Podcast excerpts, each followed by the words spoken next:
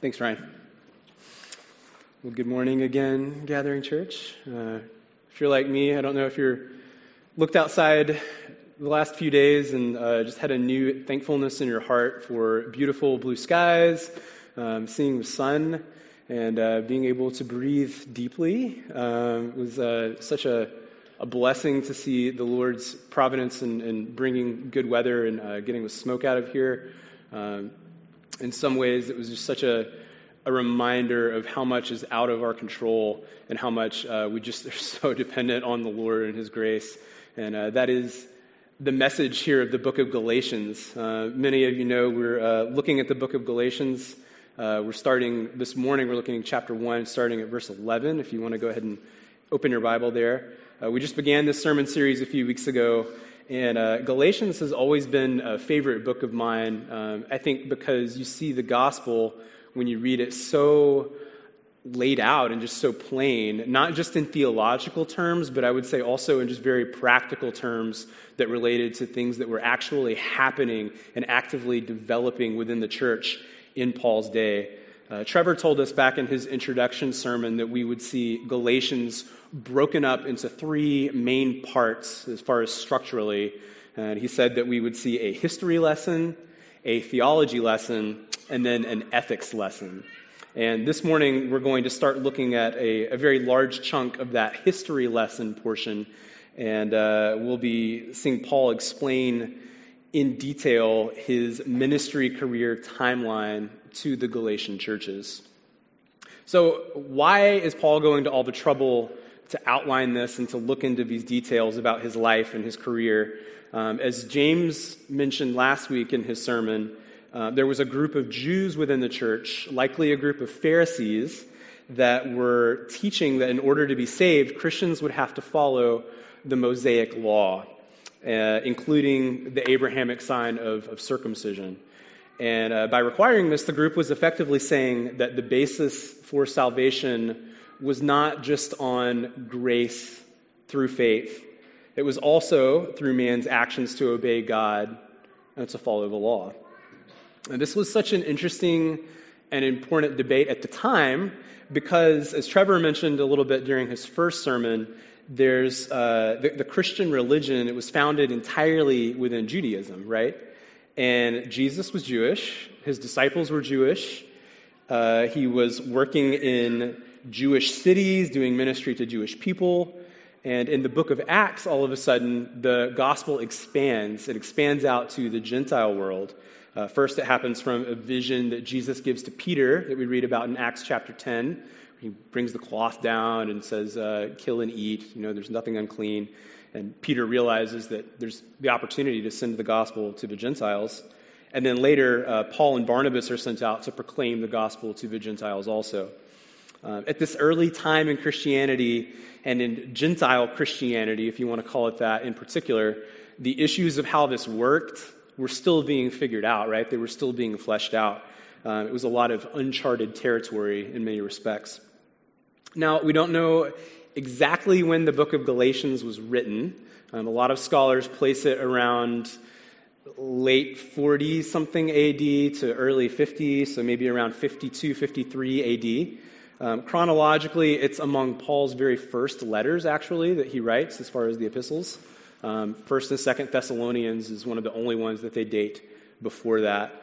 Um, some people date it a little earlier. Uh, the Council of Jerusalem is an important event, and I'm going to just talk briefly about that. We find that in Acts chapter 15. Uh, you don't have to turn there, but it's significant because it details the apostles making decisions about a lot of these same things that we read about in Galatians. What do Gentile Christians need to do to be saved? So I'm going to read uh, just a few of the details here from the Council of Jerusalem for some context. Uh, this is Acts chapter 15. We'll be looking in quite a few different places in Acts today, so don't get confused. This actually happens after all of the rest of the Acts that I'll be reading today and the rest of, of Paul's life. So uh, this is Acts 15. Uh, but some men came down from Judea and were teaching the brothers, unless you are circumcised according to the custom of Moses, you cannot be saved. I think James mentioned that last week. Verse 2 And after Paul and Barnabas had no small dissension and debate with them, Paul and Barnabas and some of the others were appointed to go up to Jerusalem to the apostles and the elders about this question. So, being sent on their way by the church, they passed through both Phoenicia and Samaria, describing in detail the conversion of the Gentiles and brought great joy to all the brothers. When they came to Jerusalem, they were welcomed by the church and the apostles and the elders, and they declared all that God had done with them. But some believers who belonged to the party of the Pharisees rose up and said, It is necessary to circumcise them and to order them to keep the law of Moses. The apostles and elders were gathered together to consider this matter. And after there had been much debate, Peter stood up and said to them, Brothers, you know that in the early days God made a choice among you that by my mouth the Gentiles should hear the word of the gospel and believe. And God, who knows the heart, bore witness to them by giving them the Holy Spirit, just as he did us, and made no distinction between us and them, having cleansed their hearts by faith. Now, therefore, why are you putting God to the test by placing a yoke on the neck of the disciples that neither our fathers nor we have been able to bear. But we believe, this is verse, last, verse 11 here, but we believe that we will be saved through the grace of the Lord Jesus, just as they will. So Paul comes up to Jerusalem. Peter gets involved here. Um, it talks about James as well, the brother of the Lord, a little bit later in Acts. And these apostles all mutually decide that we're not going, they're not going to lay any more burdens on these Gentiles that all they need to do is believe by grace. And they do come up with a very short list of things that they recommend. They should abstain from you know, eating blood and from sexual immorality.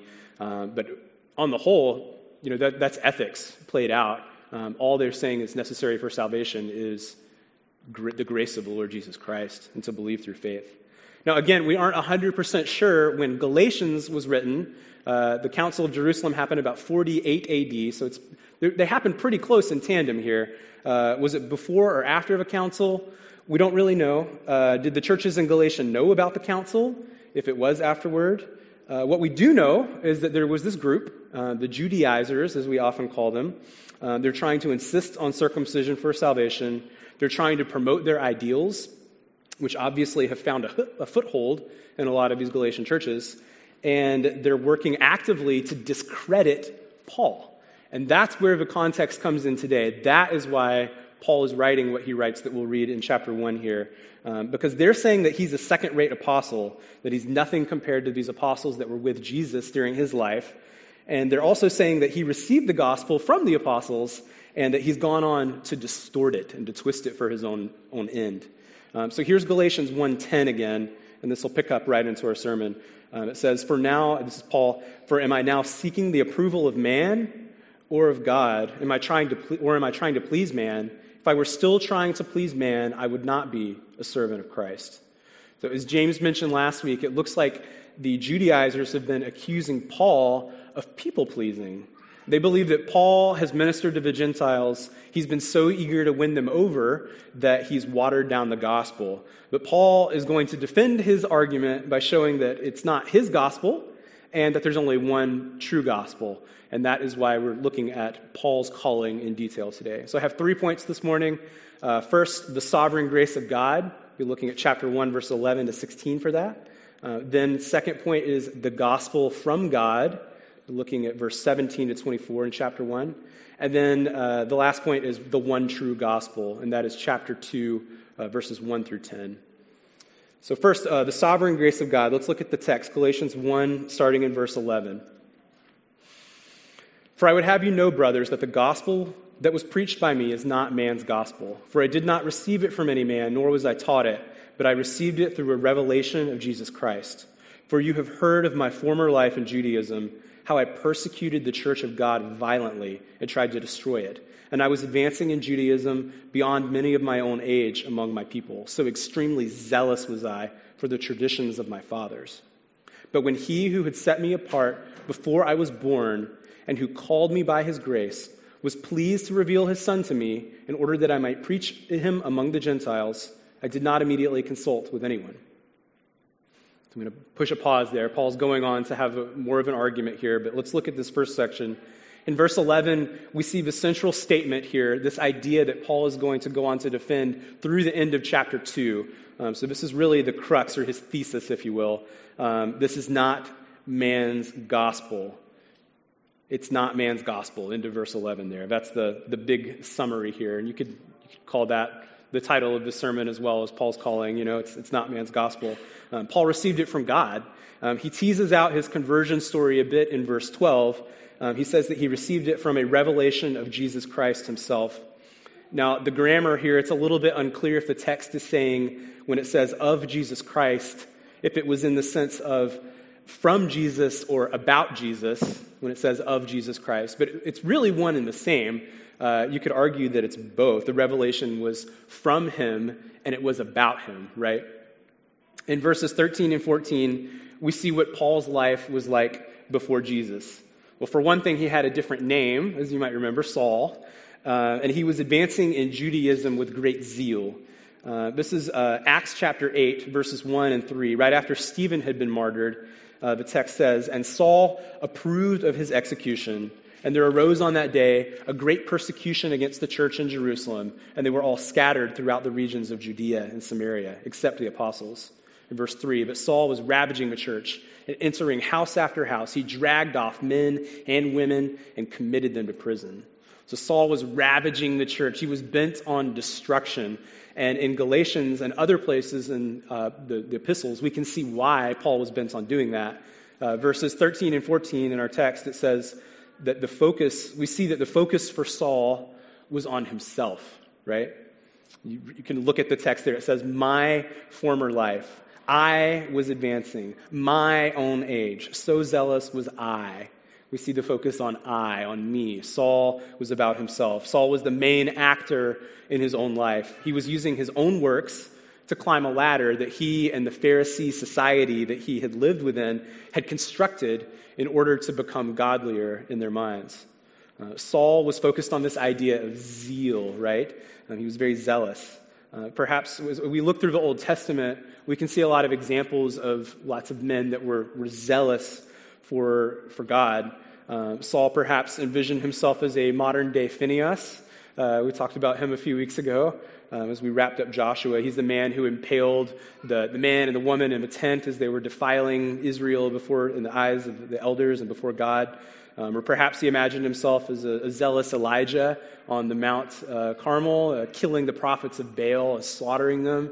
Um, we see some, some amazing zealous acts in the Old Testament that are, are similar to perhaps the, the things that Paul, uh, Saul was doing, excuse me. But we see that Saul's zeal was misplaced when you look closely in the text. Uh, it says that he was not zealous for God, he was zealous for the traditions of his fathers. He was after something different than God. He was after tradition. He was after his own, uh, his own sense of pride in a lot of ways. But then God enters his life for real. Uh, we see verses 15 and 16. We see what Paul's life was like when Jesus entered it. And the text changes dramatically the, the structure. Uh, it says uh, the focus becomes not Paul anymore as the subject, but on God and his sovereignty. And Paul all of a sudden becomes the object, right? The one being acted on. We see in the text it says, He who set me apart, who called me, was pleased to reveal his son to me. And most of us know well the story of Paul's conversion, right, on the Damascus Road. We can read about it in Acts chapter 9, uh, verses 1 through 19. Uh, we actually see it again in Acts 22 when Paul is before the, there's a riot in Jerusalem after he's gone back and he's able to speak before all the people in the Hebrew language. They, shut, they start to hush down and listen to his conversion story. And then we see it yet again in Acts chapter 26 when he's before, Paul is before King Agrippa. And uh, you may remember King Agrippa says, Will you convince me soon to, be, to become a Christian? Um, and this last retelling is perhaps the most apt one for today's message. So let me read just briefly. Um, this is Paul before Agrippa talking about his conversion, starting in verse 12 of Acts 26.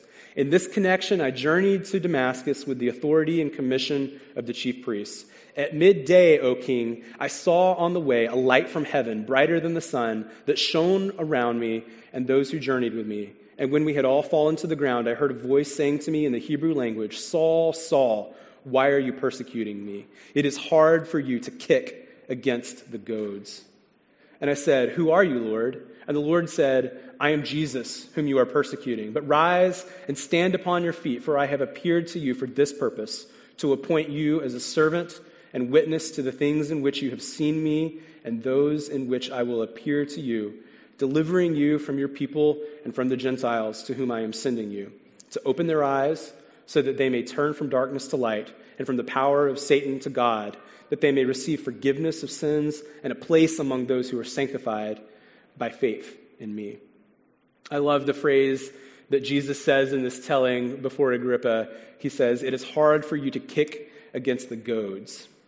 See, all of Paul's efforts to attain holiness through his own efforts, all the work that he's devoted his entire life to up to this moment, they were useless when he saw the truth of the gospel laid out before him.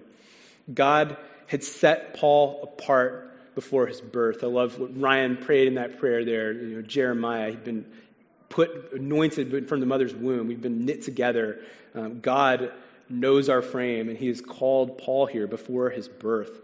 It was inevitable that he would eventually follow God's calling. Jesus was telling Paul to stop resisting, to follow him, and he called him to be a minister then to the Gentiles. God's calling of Paul on the Damascus Road, it revealed the depth of God's sovereign grace apart from the law to Paul personally. You see, he'd been unknowingly in deep, deep sin and all of a sudden, when he saw the truth laid out before his eyes, he learned in a very visceral way what grace was. It wasn't a, some figurative ideal in his mind, some theological construct. This was cut to his heart. And it was life, his life was turned upside down in a very moment, simply because God had called him and saved him of his own sovereign will. So, what application can we take away from this first section? So, me, the big takeaway is just this that God is the one who gives us salvation. You know, salvation belongs to the Lord. It's God who effectually calls us to himself, and He's the one who regenerates our hearts and our minds. He's the one who calls us out of sin to salvation, from death to life, out of darkness to His marvelous light. It's by His own grace. It's not the works of our hands that bring us to God, it's His grace revealed through His Holy Spirit. And this is important as we think about our own relationship with God, but it's also important as we think about evangelism and going out as well. As we share Christ with the world, we can plant seeds, we can water them, but it's God who does the work to bring the harvest by His Holy Spirit. So we must pray for others. We must love on them. We must share the gospel boldly, but ultimately we must trust the state of our soul and other souls to God. The point number two the gospel from God. Let's look back at the text, Galatians. Uh, we'll start again in the middle of verse 16. I did not immediately consult with anyone, nor did I go up to Jerusalem to those who were apostles before me, but I went away into Arabia and returned again to Damascus. Then, after three years, I went up to Jerusalem to visit Cephas and remained with him 15 days. But I saw none of the other apostles except James, the Lord's brother. And what I am writing to you before God, I do not lie. Then I went into the regions of Syria and Cilicia, and I was still unknown in person to the churches of Judea that are in Christ. They only were hearing it said, He who used to persecute us is now preaching the faith he once tried to destroy. And they glorified God because of me.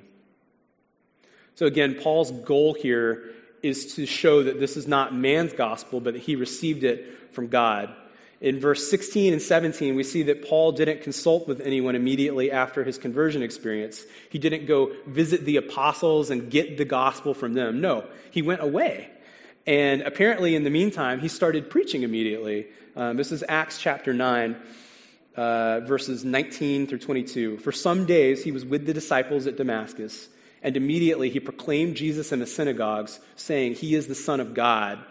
And all who heard him were amazed and said, Is not this the man who made havoc in Jerusalem of those who called upon his name? And has he not come here for this purpose to bring them bound before the chief priests?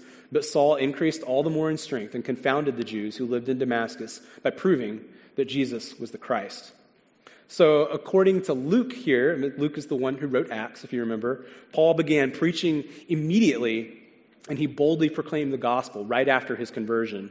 So we have Paul's account in Galatians and a few other places, and we have Luke's account, and they're working together here.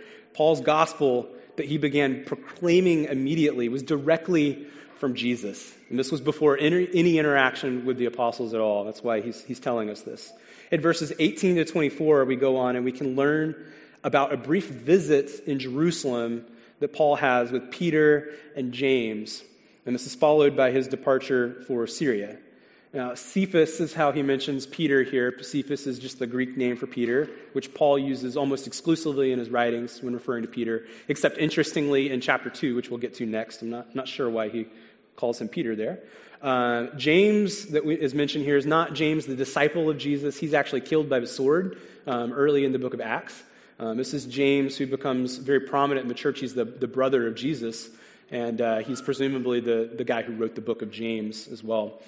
Um, he's a very important part of the, the church, uh, a pillar in the church, as Paul will go on to describe later. And uh, he actually speaks in the council at Jerusalem as well in Acts chapter 15. Uh, the timeline in the book of Acts, it only includes some snippets from Paul's life. And uh, we have to kind of piece together a little bit about what happened early in Paul's ministry. After the Council of Jerusalem, the narrative in Acts flips, and it focuses, focuses almost primarily on Paul from there on out. Um, it's unclear when in the book of Acts Paul's initial visit to Jerusalem here happens. Uh, but the best correlation is found uh, probably in Acts chapter 9, actually, still.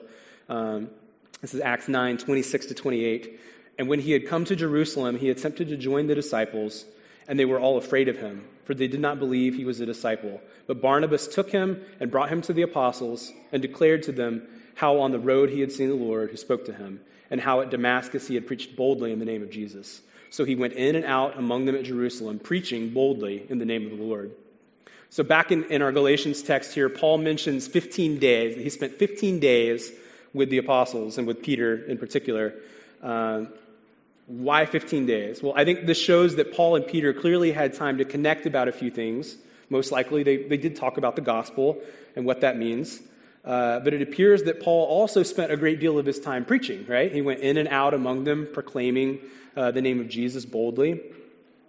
Uh, this also took place three years after his conversion, and it was not, I mean, 15 days is not a significantly long period of time. It's significant enough, but it's not, it's not massive. Uh, so Paul, Paul is saying all this because he has two main points. He's showing, one, that he's not subservient to the apostles, he's not some kind of second class apostle who just obtained the gospel from them. And secondly, that he, he didn't get the gospel from them, right? Um, but he received it from God. So, two points of application as we move on from this. Uh, we've seen that the gospel didn't come from man, but it was revealed by God in Jesus through the Holy Spirit. I think the, the big takeaway is this that He is the one who created the gospel, He executed the gospel, He reveals the gospel to our hearts. When we reject the gospel, we're rejecting God Himself. He's the one who's revealed and communicated it. There's so many things that make Christianity so different from the rest of the world's religions. But perhaps this one is the most significant. It's not a man made religion, it's a God made religion. God entered our world by becoming man in Jesus Christ. He died on our behalf to reconcile us to Him, and He moves through His Spirit to awaken our hearts. When we start putting our religion in the same category with the rest of the world's religions, we're missing the point. We're missing the crucial difference here. We're not working to find God or to get to Him. God has already done everything that we need and reached out to us. He is the one who executes the gospel. And a second, just brief application here. Paul, Paul speaks to his own integrity in the midst of this. We see in verse 20, he uses this oath to say that he swears before them that he's not lying, right? Uh, Paul's integrity was really important in this situation. He was defending the true gospel. While we can't weaken the power of the gospel, we can't thwart the plans of God, when we don't live lives of integrity, the message that we proclaim to the world is weakened. And this is why we feel so hurt and why we should mourn when we see leaders that preach one gospel and proclaim it and then live out something entirely different. And we can think of so many recent examples, unfortunately, of this Mark Driscoll, Bill Hybels, Uh, most recently, Jerry Falwell Jr. Uh, God is sovereign. He's going to continue his work and his will and his ways. But the men I mentioned, their, their ministry is it's practically ruined, you know? They've been rendered ineffective because of their integrity. Uh, this isn't finding our salvation in our works, so don't mishear me here. It's, it's keeping in step with the Spirit and living the life to which we've been called. And Paul's going to talk more about that when we get to the ethics lesson, as Trevor referred to it in chapters 5 and 6. So, finally, the last point, point number three, the one true gospel. Let's look at the text at uh, chapter 2, verses 1 through 10. Then, after 14 years, I went up again to Jerusalem with Barnabas, taking Titus along with me.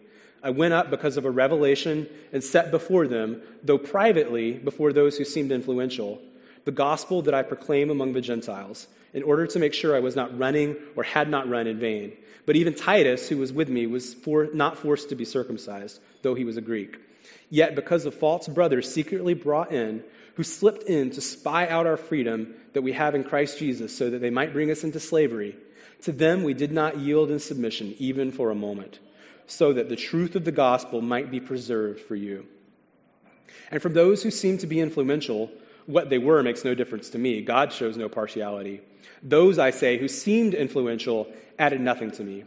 On the contrary, when they saw that I had been entrusted with the gospel to the uncircumcised, just as Peter had been entrusted with the gospel to the circumcised, for he who worked through Peter and his apostolic ministry to the circumcised worked also through me for mine to the Gentiles.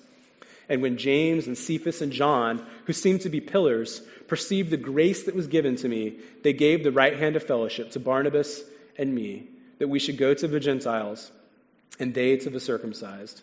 Only they asked us to remember the poor, the very thing I was eager to do. So, Paul has worked really hard up till now in chapter 1 to show a separation from the other apostles, right? I received my gospel from God. I didn't receive the gospel from them. Um, it shows that he didn't receive his gospel from them. He wasn't subservient to them in any way.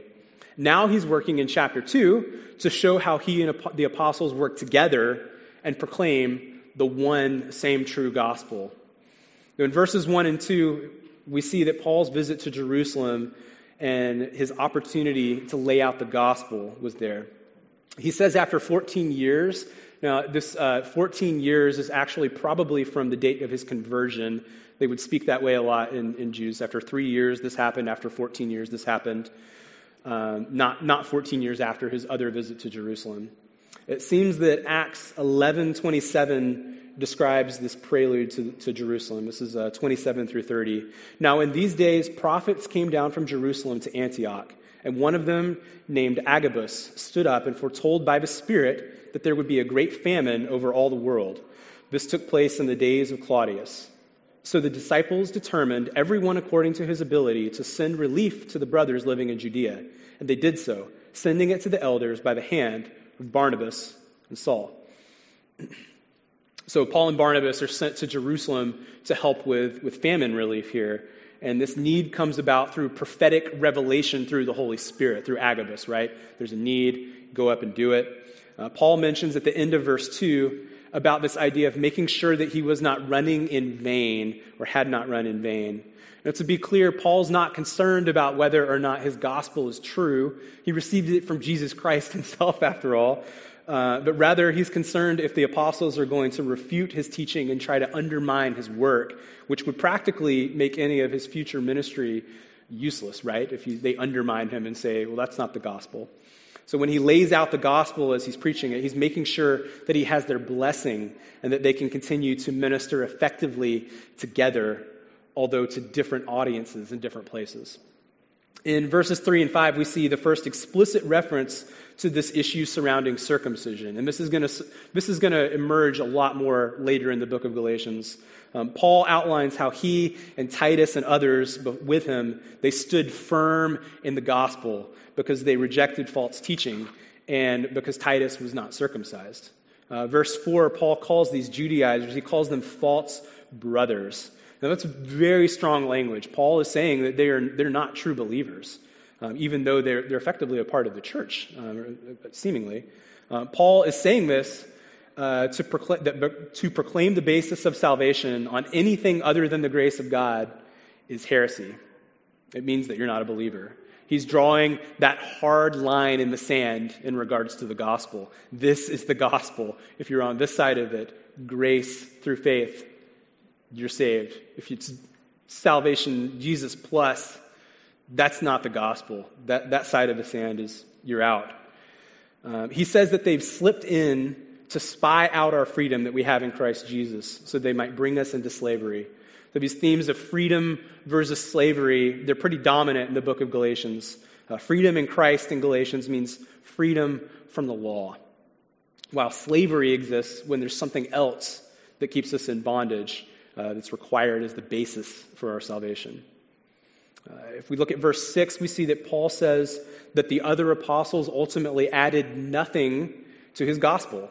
In saying added nothing, that means that they approved of, of Paul's message, right? His salvation by grace alone. And uh, when he talks about regarding the other apostles as those who seemed to be influential, he says, What they were makes no difference to me. Uh, Paul's not trying to cut down the apostles themselves. Um, he's not that petty that he would need to do that in his pride. What he's doing is cutting down that elevated view that the Judaizers had of the apostles. Um, he's trying to show them that they're, they're just human, right? They, the Judaizers have been trying to discredit Paul, you know, saying he's second class. And he's saying, hey, these guys are just, a, just normal people, you know? And it's a good reminder that Paul inserts here that we cannot look too mightily on men. We can't put them on a pedestal because they're, we're fallible, um, all of us. And indeed, as we'll see in next week's sermon, that Paul has to address some of Peter's faults head on. Uh, Peter was a, a, very fallible man. Obviously, we've already seen that in the Gospels when Peter denies Christ. But again, Peter has a, uh, a, a, something that Paul needs to address here that relates directly to the gospel. In verses 7 through 10, we see that the apostles approve of Paul's message, they give the right hand of fellowship to them, and they make agreements then on how they're going to continue to work together. And uh, in effect, we learn that both groups have the same gospel, the same mission, but they maybe have a, a different focus, is what we see play out. The mission is the same for everyone to make disciples, to baptize them, to teach them to obey everything that Jesus has commanded. In verse 8, Paul mentions that Peter and Paul were both entrusted by God with the same gospel, right? And Peter spent time with Jesus for three years in his earthly ministry. He heard the gospel, he saw him in action. Paul received the call directly from Jesus on the road to Damascus through a revelation. They both received the same gospel from the same source, but independently from each other. In verse 9, he says that the apostles gave the right hand of fellowship to he and to Barnabas. Uh, the Judaizers have been trying to show again that Paul received the gospel from the apostles and then distorted it. And what Paul has argued here, he's effectively shown that he received it from God independently, and then the apostles here have approved of it. They've given their stamp of ratification on it and said, This is good. Uh, even though it was independently brought about, they, they approve it. Because it's the same. It's the same gospel that they're preaching. There is only one gospel, and this is the gospel of grace. And finally, in verse 10, uh, he says that the apostles asked, um, just as they're looking at mutual agreements, how will we work together? You guys work with the uncircumcised, we'll work with the circumcised. They say to remember the poor. Now, again, if Acts 11, 27 through 30 um, holds as that reason that Paul and Barnabas were sent to Jerusalem, it was a relief mission for the poor anyway that they were on. And Paul says that he was eager for this type of mercy ministry in the first place. So let's look at a few final points of application by working our way backward through this last little bit. Um, again, I, I don't think this is the main point of the passage, obviously, but verse 10, I think, is instructive to us. Um, the apostles found it important enough to, to mention remembering the poor to Paul and Barnabas, and at this important juncture in their ministry. And Paul found it important enough to include again in his letter when he told us about it. Um, so I think, I think it's pretty important. Um, the application is simply this we can't forget and neglect mercy ministry and meeting practical needs along with our theology and our evangelism. They go hand in hand. Do we remember the poor, the orphans, the widowed, the immigrants, the minorities, the persecuted? We should have a heart for them. We should be looking to meet their needs.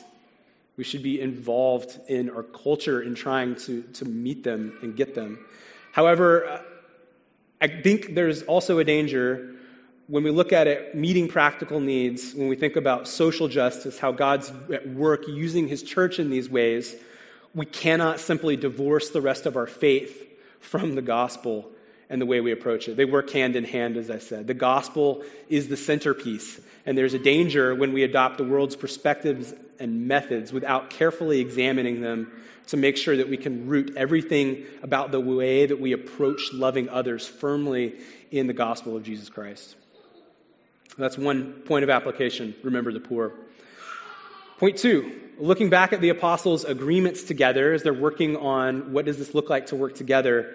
Uh, this is verses like seven to nine, I think.